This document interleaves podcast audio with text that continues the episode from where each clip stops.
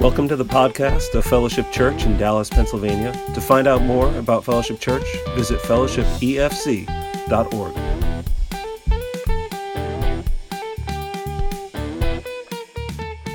Welcome to Where Stands It Written, a podcast series of Fellowship Church, Dallas, Pennsylvania. Uh, welcome, Pastor Carl. Good to be here with you. Thank you. Thank and uh, yeah, and we have a special guest with us, We do. uh, Greg Strand. Greg Strand is the EFCA Executive Director of Theology and Credentialing. He serves also on the Board of Ministerial Standing and the Spiritual Heritage Committee. He and his family are members of Northfield, Minnesota EFCA. And so, uh, Greg, thanks for coming on and joining our podcast. Yeah, thank you for inviting me. It's a joy and a privilege to be here with you. I'm grateful for what you are doing on the front lines of ministry uh, in in uh, Pennsylvania, Dallas, Pennsylvania. Amen. Awesome. Yeah, thank you. So why don't we uh, start with some introduction, Greg? Uh, tell us a little bit about yourself and uh, your role with the EFCA. Um, how did you end up in this role, and how long have you been been with the EFCA and, and doing your work? Yeah, thank you for the question. Um, it could it could be long. I'll try to condense this. Uh, but over the course of uh, the last many years, I've served as an as as a youth pastor. I've served as an associate pastor of adult ministries in a in a uh, for for a number of years. Uh, I served as a senior lead pastor uh, of a church, um, and so a variety of different ministry experiences. And uh, actually, 20 years ago, just this last August, I celebrated uh, my anniversary uh, Oh, wow. for being in this role. Uh, 20 years. It's uh, hard to believe, um, but I've been serving in this role uh, for the last 20 years as a uh, denominational uh, representative minister uh, serving pastors and churches uh, in the EFCA. Well, congratulations. Yeah, hey, thanks. It's it's really quite quite astounding. Hard hard to believe. Hmm. You know, I would say this too. You know, my, my heart is in the local church. And I remember about five years having been in this role.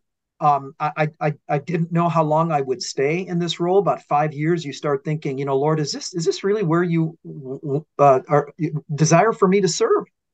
And I remember wrestling with that with with some dear friends, uh, uh, pastor friends, and and they said, you know, if if you the, the fact that your first one of your first loves of course in christ but is his bride the church indicates you may well be the right person for this position. Hmm in fact if, if if you didn't have a love for the church and a care and concern for the church you probably should step out of the position. Oh, i never forgot that. That that's wonderful to hear. I know, uh, and and and we feel that and sense that from the the EFCA central office. Just that desire. Maybe some people from other denominational backgrounds um, might not be familiar with exactly how it works and what what the the EFCA central office is is really all about, and your relationship with pastors, your relationship with churches, kind of why you exist. Um, could you just uh, fill us in a little bit about what that relationship is like, what you seek to do uh, in in your role, and also with the rest of the EFCA? yeah so the efca is uh, congregational in our polity which means local churches are autonomous Mhm. and interdependent. That is that is local churches are not autonomous. Autonomy in the efca does not equal independence. Autonomy and interdependence. So so we are an association of churches. And what unites us in the efca i would say three things. I'm going to use some theological terms so uh, I, I, hope that's okay. Mhm. um, what unites us is theology. That is that is uh, the, the bible uh, our sole authority our statement of faith and and so every every free church must affirm uh, adopt our statement our efca statement of faith Mhm. there's a second piece and that is ecclesiology or the church. That is we we agree to uh, associate as congregational churches. And the reason that's important not just polity wise in a local church but as a denomination then in, in order for us to make decisions as a denomination we have to have some means by which we will do that as an association of churches so there is a polity that is congregational. That is our ecclesiology. The third is missiology or mission. That is we we as free churches are are uh, in concord in our mission of making disciples of of all nations, the, the, the, the great command and commission given by uh, the Lord Jesus Christ at the end of the Gospel of Matthew. So I, I would say those things bring us together uh, in the EFCA. A whole lot more could be said, but that that in brief summary uh, depicts what we do uh, in the EFCA and how we partner as churches. Okay, great. That's awesome. So um, it seems that one of the things you're deeply involved with is doctrine. And uh, as all the pastors in the FCA that are credentialed, uh, they have to go through a rigorous process for licensing and ordination. Would you say that your study of doctrine and doctrinal issues ever reaches an end, or do you need to continually continuously research doctrinal issues to serve in your role? Yeah. um, we are all perpetual learners. When when have we arrived? Uh, you know, think of think think of uh, you know a, a approved workman. You know, it, it's the verse that's memorized in Awana, right? It's the key verse. Uh, you know, approved workmen, people, ministers of the gospel uh, um, um, are are not ashamed because we are we are adequately handling the word of God. So when when do we reach that point of adequacy? Um, mm-hmm. and, and we we never do.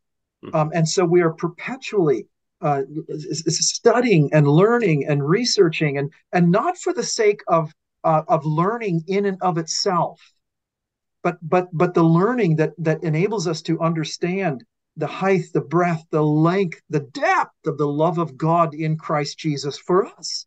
Mm. And and so um, it's it's a it's a it's a never ending um, uh, uh, quest, honestly, that we continue to learn and to grow and and again not as an end in itself but but for conformity into the likeness of christ amen yeah uh, i heard you explain once greg about how the um, efca holds credentialing for the for the pastors in the efca uh, rather than it being held at the congregational level by the local church could you just comment and explain like why is yeah. it done that way yeah, it's it's really uh, you know our credentialing. I, I, refer to it as a three-legged stool. It's the local church. It's a district, and there are 17 districts in the in the EFCA. Um, uh, you being a part of EFCA East uh, used to be Eastern District Association EDA, now the EFCA East, and there are 17 uh, districts, and then the National Board of Ministerial Standing. Um, in brief, the Board of Ministerial Standing is directly accountable to the conference. That is all the delegates of the of the Free Church at any any given conference gathering or meeting, mm-hmm. and they are responsible for the doctrinal fidelity, doctrinal integrity, and the moral faithfulness of credentialed pastors.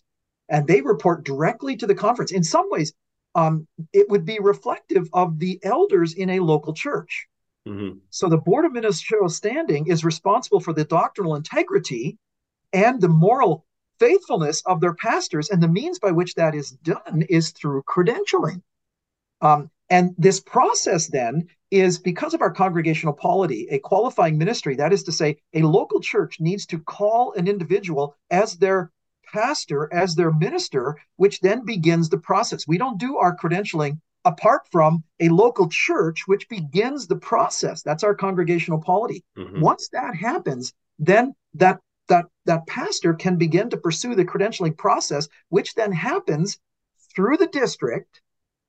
And and there's a paper that's written. There's a there's a council that's that's been held. I'd be interested to hear your thoughts about mm-hmm. the council, the paper, and the council. Yeah. Um, and then um, once that's done, what the district has done, they they they uh, pass that on to the National Board of Ministerial Standing with a recommendation, then we at the national level read and then approve that individual for credentialing. And the reason uh, we do that is it's not just a local church, it is a national credential, which means if you no longer serve at that church, but you move, move to another church, not that you will, but if you did, you would still be credentialed in the EFCA.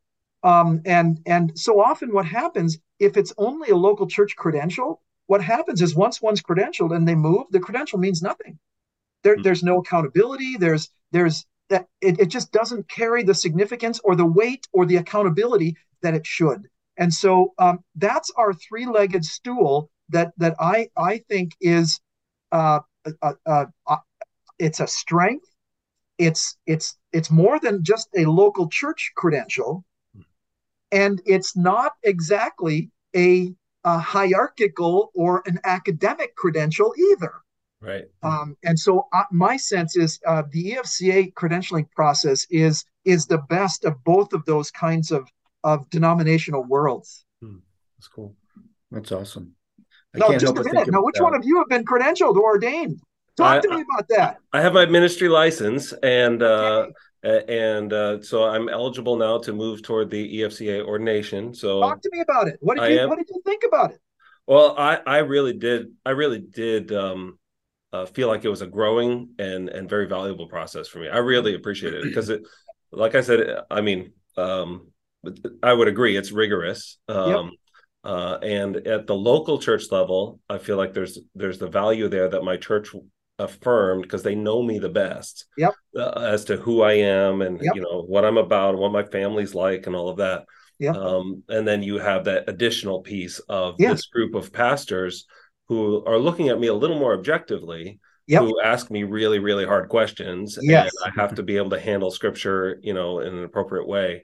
And they gave me feedback and they you know dismissed me from the room and talked about my answers amongst each other. I felt like it was a more objective process and and it was challenging but you know i, I really I, I, look forward to taking that next step yeah, um, i think yeah. i think that's wonderful. And you know what? It, it's one of those things too where where we we call members or, or or regular attenders we call them to membership and and for us as pastors who are doing that we can also say and because we are part of the efca you need to know that i too am a man under authority.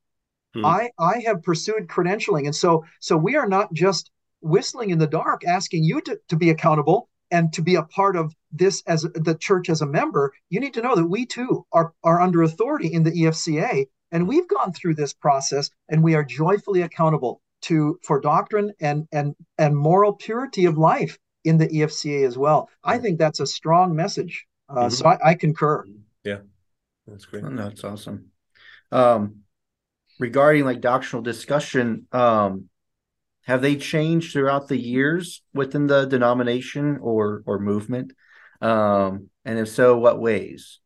Yeah, um, certainly. I would say this that there's re- there's nothing new under the sun, and and often the way I describe this is that um, the this this the this the skeleton uh, original sin remains the same, but the contem- but but but the outer garments reflect the contemporary day.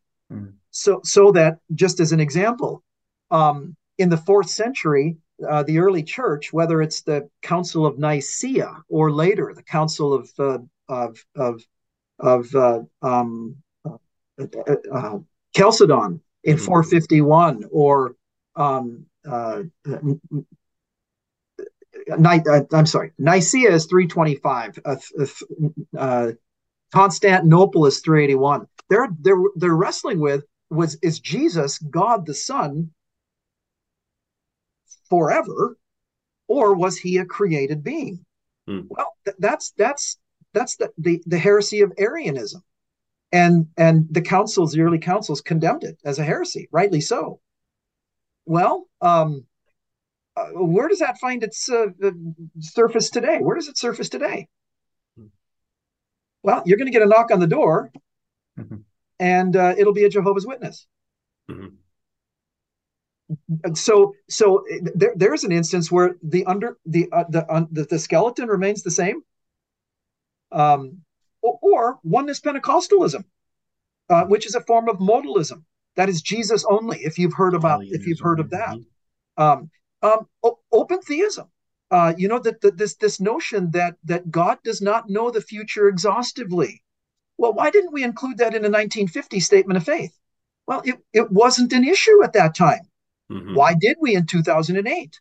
Because it was an issue. So yes, brother, that there are uh, ongoing iterations of of heterodoxy and and and heresy, and and there is nothing new under the sun, but there is new clothing um, that gets put on, and this is one of the reasons that I would say it's it's critical for us to not not to, to know the scriptures, to know them well, but also to know church history or historical theology.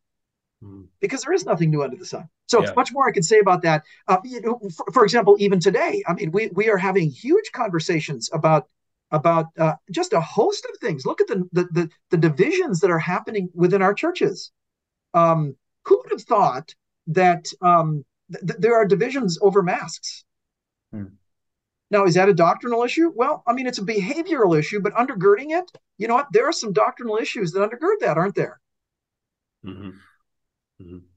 And I could go on. Uh, and you've lived them, and we're living them. Yeah. yeah, yeah. It's interesting. That kind of leads to my uh, next question because I think there there is um, uh, there's heterodoxy, there's there's false teaching, there's a lot, and um, you know, as a pastor, um, who I'm a pastor of spiritual development. So one of my roles is to kind of uh, keep an eye on things, resources that are being used by in our studies and all that kind of thing. And you can't just say, "Well, it comes from a Christian publisher, so it's good." Yeah, um, you, you, just can't assume right. that anymore. Uh, there's there's so much.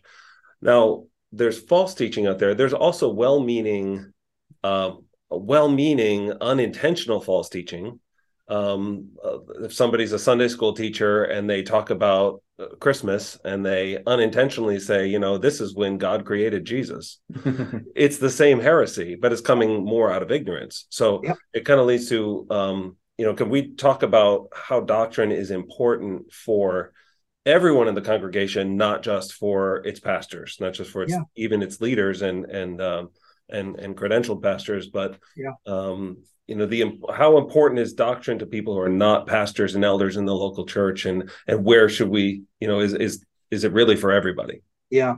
Um uh, it is it is for everybody. Uh, it does matter for everybody. Um uh, what what does it mean? Think about this. Um uh, what does it mean to confess jesus christ as lord? Hmm.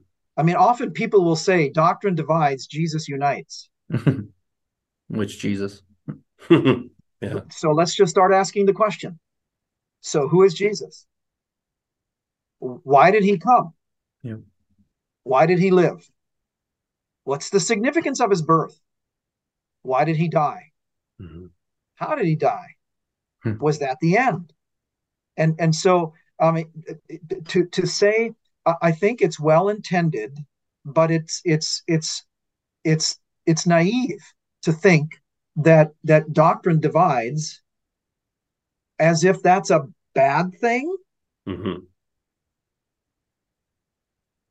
and jesus unites well jesus also divides mm. Uh, mm. father against mother mother against daughter i mean uh, but he also unites uh, as well so uh, to me it's it's somewhat it's somewhat uh, simplistic uh, well intended but but but inaccurate um, and, even as you noted, Jacob, it, it's as soon as you say Jesus unites, which Jesus, and then you begin to press further and deeper, um, and and you you you realize that that apart from doctrine or theology of asking these further questions, we're not going to know the true. We're not going to know the Christian faith. We just simply will not.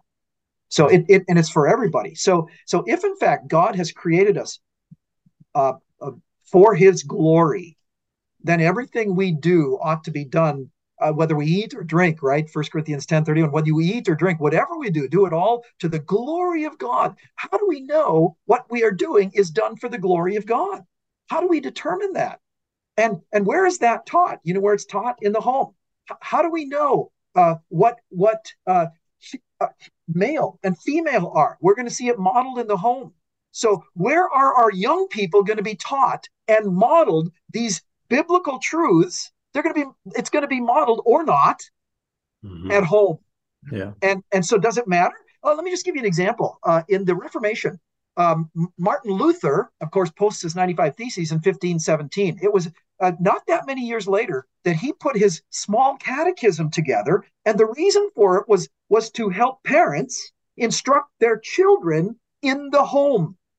Mm. because the, the parents didn't understand the Christian faith. It was Luther's intentional, purposeful means of giving a tool to parents so that they could just simply recite it and impart biblical truth, doctrinal truth to the family. And then he would go on and write his larger catechism that he would then say, you know, once you have uh, completed this, read the larger catechism. And so m- my point is this that it is absolutely critical for us, not I mean, we say, uh, um, well, I'm not a theologian. Well, if you're a Christian, you're a theologian. If hmm. anybody mm. has ever asked what does this text mean? That puts you into the category of a theologian. Now, some of us are pastor theologians vocationally, but all of us are Christian theologians if we've been born again. Amen. And so, friends, it matters. Our, our desire is to know God, even more so to be known by God. And, and so uh, there's there's just a whole lot more. So when we ask the question, how do we how do we think about about uh, humanity and human dignity and compassion and justice and, and those and racial matters. How do we think about that? That is at the heart of biblical truth. It's at the heart of of, of theology. There's nothing that's exempt from from pushing back down uh, the, the significance of, of theology. You know, I've I've put together a, a, a paper. I'll be happy to make it available to you, but it's entitled "Theology Matters." Theology mm. matters. You know what I mean by that? There are five. There are actually five points. It'll just be brief. First, theology matters refers to theological theology. That is to say, you know, I, I love I love what uh, what one theologian said. Theology is about everything, but it is not about everything about everything, but about everything in relation to God. Mm-hmm. That's good. John Webster, if, if, if, if it matters. Secondly, I've said this theology matters refers to theology that's derived from the Bible. This is why we are committed to to teach, read, instruct in the Bible. Third, theology matters refers to theology derived from the Bible. Sorry, that was my second. 3rd mm-hmm. uh, it refers to the essence of God's revelation, which focuses on the supreme and final culmination of that revelation, the person of Jesus Christ. Hey, what a wonderful time. This is the incarnation that we celebrate. Amen. Fourth, in light of what has preceded, theology matters refers to theology matters. Not just does it matter, but but other matters, matters out there matter, but theology matters in response to them. The last is this theology matters refers to all matters that are affected or are to be interpreted by theology. Nothing is exempt. Wow, that's good. You know, describing theology that way reminds me that that can start at a very young age. It, and it should. Yeah. Absolutely yeah. should. Yeah, Jacob's involved in our in our kids ministry here, and and we've really um, put a big emphasis on teaching doctrine yeah. to kids at an yeah. appropriate age level, and he does with his own family. And and here, I, I commend you. We, we did the same. And here, here's what I would say. You know, it, it doesn't mean because they can articulate, you know, certain things. What is the chief end of man? Uh, to glorify God and enjoy Him forever. It doesn't necessarily mean that they're going to understand it. But here's exactly. the key: they now have a biblical theological framework that by God's grace they will grow into. Yes. Mm-hmm. Yes. And and and that that that is not for nothing, yeah. friends. That I love what um I love what Voddie Voddie Baucham talks about that um rudimentary uh learning, you know, well in people's um you know, kind of opposition to catechesis at an early age is, well, you know, I, I, want my children to love God. I want them to love the Bible. Okay. Do you want your child to love reading? Okay. So you're going to what? Teach them A, B, C, D, E, right. F, G. Do you want them to learn math? Okay. Then you're going to teach them their multiplication tables. Yep. And catechesis is exact same thing. Mm-hmm. And um, not only is it just for them to know in their head to, to have this framework, but also when it comes time for discipline, I can ask my my three or four year old, I can ask him, Who made you? And they'll respond, God. Okay. Why did God make you? For his glory. Okay. And so God made you for his glory. So when you use the hands and feet and the mouth that he created to do something harmful to somebody, you're not living for his glory. Hmm. And so it becomes more than just knowing these facts, it becomes a, a, a discipleship moment for my children and pointing them to their purpose to glorify God. And so that's I think right. that's it's really important to really get that started. Like discipleship yeah, and, starts and, and, nursery. Know, some of it, some of it too. I think in a lot of a lot of churches, particularly congregational churches, um, we are not uh, given to creeds much. Mm-hmm. Um, and part of that is let's acknowledge it. There, there, there, there are some negatives to creeds. That is, they become rote and ritual. Mm-hmm. Um, but but here's here's what one has said. Jaroslav Pelikan actually, he said this: uh, um, tradition is the living faith of the dead. Traditionalism is the dead faith of the living. Wow. And it's the latter that's given tradition mm. a bad name. Yeah. So let's acknowledge some of the some of the some of the potential negatives of of using catechism or a creed or a confession. It's rote, it's traditionalism, it's you know all these sorts of things. It's dead orthodoxy. Let's acknowledge all that. It, it's it's it's it's a it's a temptation, right? Mm-hmm. But hey, let, let's not overlook the fact that by doing nothing, hey, there's something that's going on there too. That right. there's going to be they're going to be both intended and unintended consequences from that too. So let's acknowledge that. That's good. You know, uh, Greg, one of the interesting things about the EFCA, for those who maybe aren't familiar with um, with an EFCA church, there's a desire to be united on foundational primary issues of the gospel, while also at the same time, you know, if you're going to dig into doctrine, leaving room and for discussion and charity on more secondary matters of doctrine. Um, so then the big question is how, I mean, our statement of faith is very much uh, it resonates with the gospel all the way through the statement of faith. All of these things are, um, you know, we call them a gospel issue, so to speak. So, so the big question is, and I'm, I'm sure you have the answer. How can you tell between a, a secondary matter and a gospel issue? Uh, yeah. Uh, how do we make that determination between them? Yeah, I think in the Free Church we've often, and I think too too narrowly, either either an issue is considered a uh, an essential gospel issue or it's a significance of silence issue. Hmm. And I, I think it's been too too bifurcated. There are nuances in between. Mm-hmm. And and just so you know, this is not original with the Free Church. Um, it's not original in the uh, early part of the 2000s when when Al Mohler wrote a, an article entitled "Theological Triage," yeah. an article article that you probably with which you're familiar. Um, but you know, it honestly goes back to uh, the, the the the the reformational uh, the scholastics, reformational uh, scholastics, mm-hmm. where they they you know, and and of course, what you had in the 16th uh, century into the 17th century, you had primarily Lutheran and Reformed.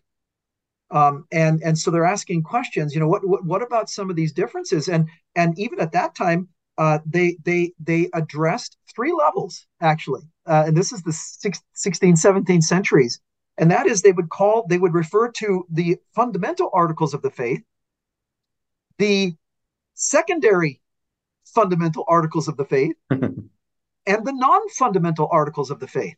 Mm-hmm. So this is this is not new. This this is this is something that's been around, and and I would say for for us in the Free Church, uh, we are actually writing a book entitled Evangelical Unity. Um, you you probably Carl had to read the book The Significance of Silence. Mm-hmm. Yep. Um, it, that's dated, and and so we're we're working on on the Evangelical Unity, which will be a companion to Evangelical Convictions. Oh. Um, and for your for your information, we're also writing a book entitled Evangelical Heritage, which is a book on our history. That that's mm-hmm. in process, and those latter two will probably be out within a year and a half or so. Great. But all that to say, in our book Evangelical Unity, we're, we're asking these questions. That is, with the, with the, with the Scripture as foundational to doctrine and life, we have identified four four categories of dogmatic rank, or or an order, theological order is how we've described it. Since since you've asked, how how do you determine yeah, some of yeah. those things? Because at one level, I, I, think as helpful as it's become over the last decade, and you, you both would recognize this, we, we we talk about issues as if they're gospel issues, right? Well, well, think about this. What is not related to the gospel? Hmm. So on the one hand, we would say yes, but on the other hand, we would say I, I, I don't I don't know that that's overly helpful because then what hmm. ends up happening is where when we then differ, we accuse someone because they differ from me. We accuse someone of denying the gospel. Right. Well, maybe.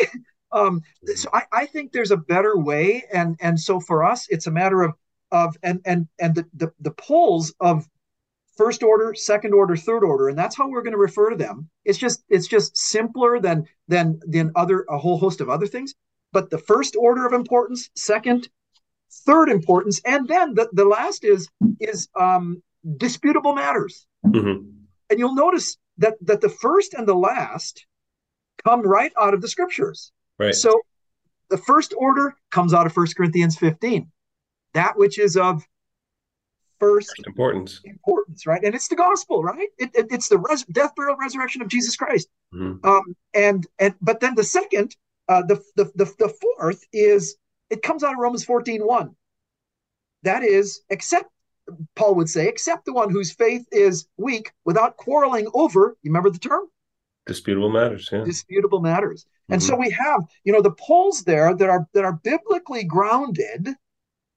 First, disputable matters, and then second and third. So then the question is, how do we understand that? Where do we where do we determine where to place something in that category? Um, well, let me just state. I could go in great detail, but here they are: six six steps. First, relevance to our understanding to to the to the nature and the character of God. Second, connection to the gospel and the overarching narrative of the Bible from Genesis to Revelation. Third, exegetical clarity. Mhm. Third, biblical prominence. And there, there are definitions that go with each of these. Fourth, historical consensus. Here's his church history, historical theology. And fifth, application to the church and the believer. That is that, and this gets to the contemporary issue that that which was an issue 50 years ago may not well be as pressing as it is today. And so the, these are the, the, the, the, the steps in which we seek to discern what we call dogmatic rank or theological uh, uh, order or triage. Great. That's a helpful, helpful uh, structure Yeah. to have for those discussions. I'll, yeah. I'll send you a, a- a link to the article that I that that in which this uh, I've I've spelled this out. Great. And uh, I think going off that in the last few years, um, Article 9 of the EFCA Statement of Faith was amended, uh, basically changing the fact that we anticipate a quote premillennial return of Christ to wording that we anticipate quote glorious return of Christ. Uh, basically, you know, this made room for other evangelical believers like myself who don't necessarily hold to the premillennial view to still be members and pastors of the EFCA. Uh, so my question would be, looking back, has this change been a good and helpful thing, or has it created any unanticipated issues or problems? Um, yes to all. Um, I mean, it hasn't necessarily been problems, um, but um, you know, it's not. It's not as if uh, some some looked at the change as if, and it wasn't done pragmatic. It wasn't done for pragmatic reasons or purposes. Uh, there were principled reasons why it was done. Um, but in broadening our millennial view to include any of the three major millennial views, be it pre, uh, or post, um, it, it didn't exclude, it broadened without excluding any of them. So some who were premillennialists concluded that that because we broadened it to include pre, uh, I'm sorry, glorious, and then include the other two views, we no longer were exclusively premillennial, as if we were against premillennial, Hmm. and that wasn't the case at all. Um, and and and you know the, the, the principal purpose for this was to say just like just like I laid out for you the uh, first important, second, third, and and disputable matters, and and then the means by which we determine this. Um, y- y- you will find that dispensational premillennial, in particular, or premillennialism uh, uh, more broadly, because there are various views of premillennialism as well. Um, that they, it's been more prominent the last 200 years. But if you look at church history in just brief overview, the first the first three or four centuries were primarily chiliasm, a form of premillennialism, and, and amillennialism. Hmm Well, then Augustine in, in the in the in the in you know after the Edict of Milan in 313, and Augustine comes along, the city of God. Amillennialism was a predominant millennial view from the fourth century, fifth century, up until the 16th or 17th centuries. The reformers were amillennial. Yeah. And then you had some that became a 17th century or so uh, post millennial, like Jonathan Edwards, uh, and, and some of the Puritans, uh, who were also some amillennial. Um, and then in the 19th century, you had uh, uh, John Nelson Darby and others that that it became more dispensational premillennial. So so then the question is, what is the historical consensus on the millennium? And and so just simply asking that question. So as we look at the the dogmatic rank or the or the the theological uh, order, uh, uh, etc. Um, where where does the millennium fall in first, second, third, or mm-hmm. disputable matters? Right. Mm-hmm.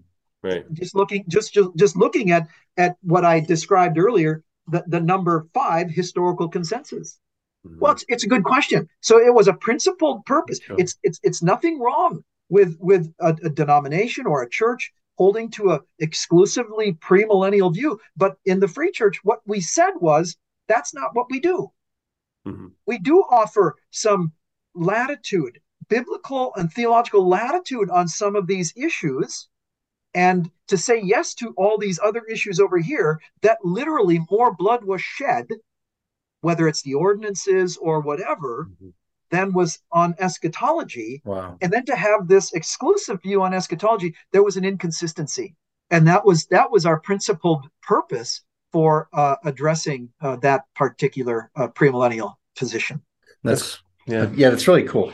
I like this. That opens up the door to discussion on matters rather than thinking we need to hold to a least common denominator approach where if if there's any disagreement we don't even talk about it you know or and and there that can communicate it's not important at all. Yeah yeah. Um you know rather than having having those discussions. I so if if we embrace this this um the value of doctrine as a church as a local church and we want to teach doctrine even you know even deal with some of the disputable matters or or levels two and three as well uh, in our discussions with um, with learning doctrine in the church.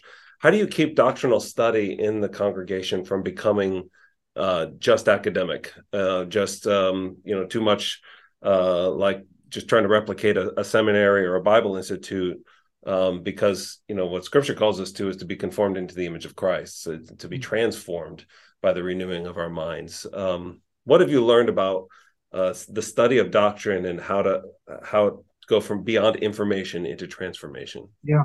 Yeah, I think that's I think that's very important. I would say, uh, you know, my generation probably focused a lot on information, as if information um, uh, equated with maturity or sanctification. Mm-hmm. Uh, not, not necessarily true. I, I, guess you could you could probably make a parallel in that um, uh, for, forwarding a Facebook post doesn't necessarily make you the expert on that topic that you just forwarded in your Facebook post.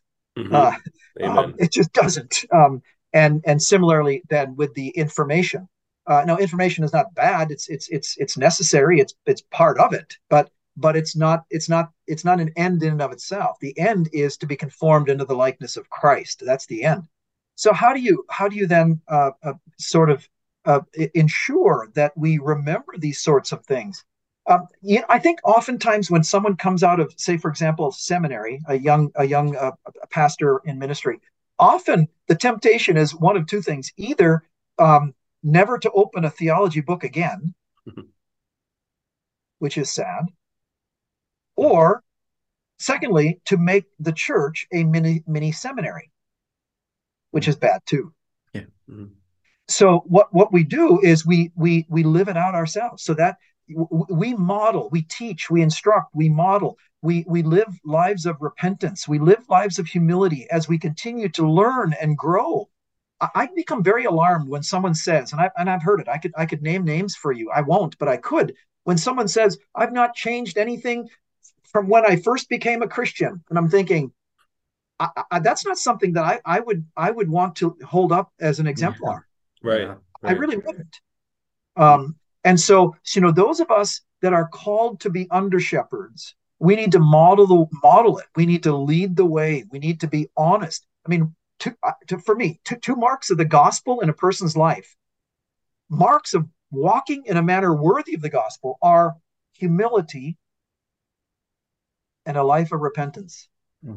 Amen. And and and so th- th- this is a means. And and you know, one of the one of the things that God in His kindness enabled me to do was uh, to, to to begin a leadership training, um, uh, and it transformed the the the the the, the, nature of, of, of the church. Um, I, I, it was a two year uh, process. Um, and uh, every we'd met every week. It was it was not just come when you can. There was there was a, a commitment to it, but but it was uh, and the and the men with whom I met needed needed to talk with their wives about this is what we're going to do, and and the things they were learning they were needing to lead at home. Hmm.